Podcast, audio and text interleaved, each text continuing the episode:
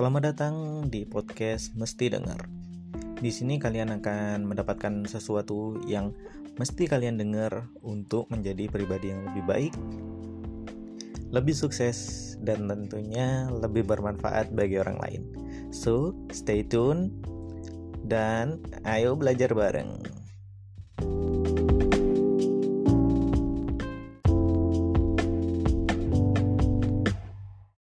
Yo, halo kalian semua, bersama saya lagi Profesor Y dan uh, di episode-episode sebelumnya kita sudah membahas tentang uh, eh, 5 sukses Ramadan ya. Dan 5 sukses Ramadan yang biasa kita sebut ya 5 sukses itu puasa, taraweh, zakat, habis itu baca Quran sama Lailatul Qadar. Ada lima ya. Ada lima sukses Ramadan yang bisa kita dapatkan di bulan Ramadan ini untuk menjadi bulan Ramadan yang lebih baik.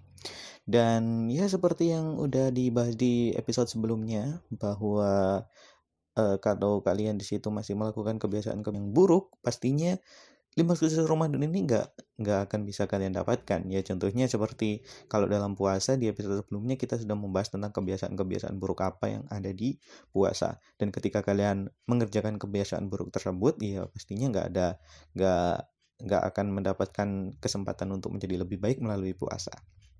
Nah, di lima episode setelah ini saya akan menjelaskan tentang kebiasaan-kebiasaan buruk apa yang harus kalian hindari untuk menggapai lima sukses ini. Dan pastinya nanti ketika di akhir Idul Fitri, saya berharap bahwa kalian sudah menjadi diri yang baru, diri yang lebih baik daripada diri yang sebelumnya. Ya, oke. Okay. Mungkin seperti itu. Uh, dan ketika sebelumnya kita sudah membahas tentang kebiasaan buruk di saat berpuasa dan sekarang kita akan membahas tentang kebiasaan buruk yang mungkin dilakukan saat sholat raweh. Nah, kendala-kendala yang sering kali dijumpai saat sholat raweh ini pasti adalah kemalasan atau ya mungkin kecapean kali ya.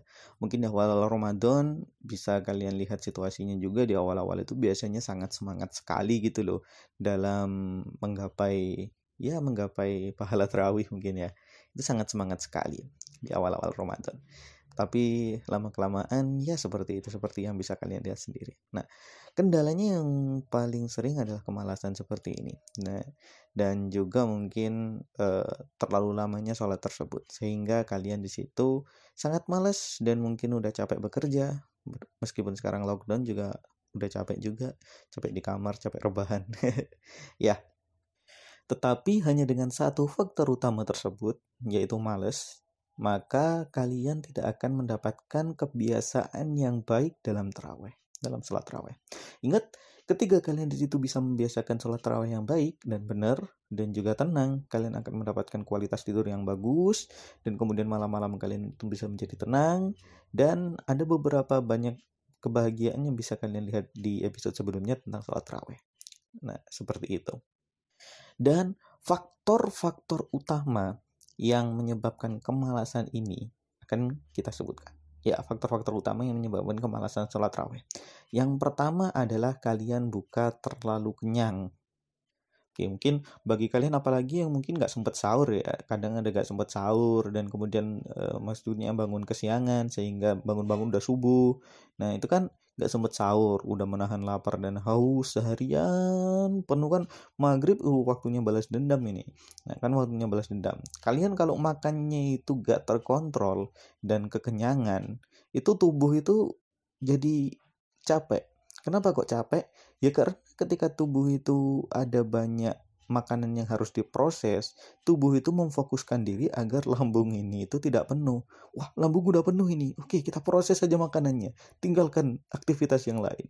Ya udah kalian habis maghrib rebahan, tubuh kalian memproses makanan uh, dan kemudian ya mungkin bisa ketiduran juga atau ketika teraweh nggak kuat berdiri ya dan lain sebagainya. Nah, jadi untuk kebiasaan yang seperti ini makan kekenyangan ini mungkin harus segera kalian kurangi dan kalau tips dari saya sendiri juga mungkin ya dibagi-bagilah perutnya ya. perut kalian cuma segitu dan dibagi-bagi ketika makan uh, takjil terus setelah takjil kita bisa sholat sholat maghrib dan kemudian setelah maghrib kita bisa makan makanan yang berat dan secukupnya saja. Baru setelah teraweh dan kalian ingin pergi tidur kalian bisa makan sepuasnya. Kalau kalian uh, pengen gendut. Ya oke. okay itu adalah kebiasaan yang akan mencegah kalian untuk mendapatkan manfaat dari terawih. Dan yang kedua adalah sholat kalian terburu-buru.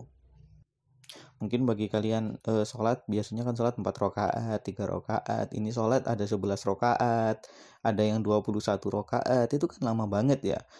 Wajar dong mungkin yang biasanya sholat 4 rakaat itu bacaannya pendek-pendek. Sekarang makin diperpendek lagi. Yang biasanya bacaannya itu nggak terlalu cepat pelan santai gitu. Tapi sekarang malah diper dipercepat lagi. Ya jangan seperti itu. Sholat terawih dengan terburu-buru itu ya bukan nggak ada manfaatnya juga sih. Tetapi ya aneh aja gitu loh.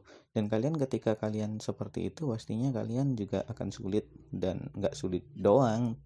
Pasti uh, Selain kekhusyuan sholat kalian itu dipertanyakan, sholat-sholat yang seperti itu, kalian juga akan tidak akan tenang hati kalian. Dan ketika hati kalian gak akan tenang, ya makin lama itu sholat itu makin cepet. Pertama mungkin cuman, wah saya harus sholat setengah jam, setengah jam, setengah jam. Mak makin lama, makin lama itu gak akan makin makin gak akan makin lama sholatnya. Wah kok sepertinya setengah jam ini terlalu lama sholat kok setengah jam? Oke kita percepat lagi menjadi 15 menit. Ya, pasti akan seperti itu. Maka dari itu ketika kalian sholat terawih jangan terburu-buru. Santai aja. Ya tenang. Terus kemudian diresapi bacaan-bacaannya. Seperti itu dan yang ketiga adalah kebiasaan untuk bolong atau ya bukan bolong berlubang sih tetapi uh, tidak merutinkan pada sholat terawih. Nah, sholat terawih ini manfaatnya kan bisa kalian rasakan ketika kalian bisa merutinkannya. Gak ada satu hari pun kalian terlambat sholat terawih, gak ada satu hari pun kalian ya terlam nggak sholat teraweh nah itu bisa baru bisa kalian rasakan manfaatnya. Entah itu karena urusan apa urusan habis buka bersama. Biasanya kan gitu habis buka bersama sholat maghrib sholat isya diropel udah nggak ada sholat teraweh atau mungkin uh, karena apalagi ya alasan biasanya? Atau mungkin karena kerja atau apa ya usahakan meskipun kalian kerja gitu ya mencari maisha. Ya sholat terawihnya usahakan sholat terawih lah meskipun sendirian di rumah itu akan uh, memperbaiki diri kalian di bulan Ramadan seperti ini Nah, oke, okay. mungkin seperti itu dulu kebiasaan-kebiasaan buruk yang harus kalian hindari juga ketika kalian ingin menjadi lebih baik dan ingin mensukseskan sholat terawih di bulan Ramadan ini.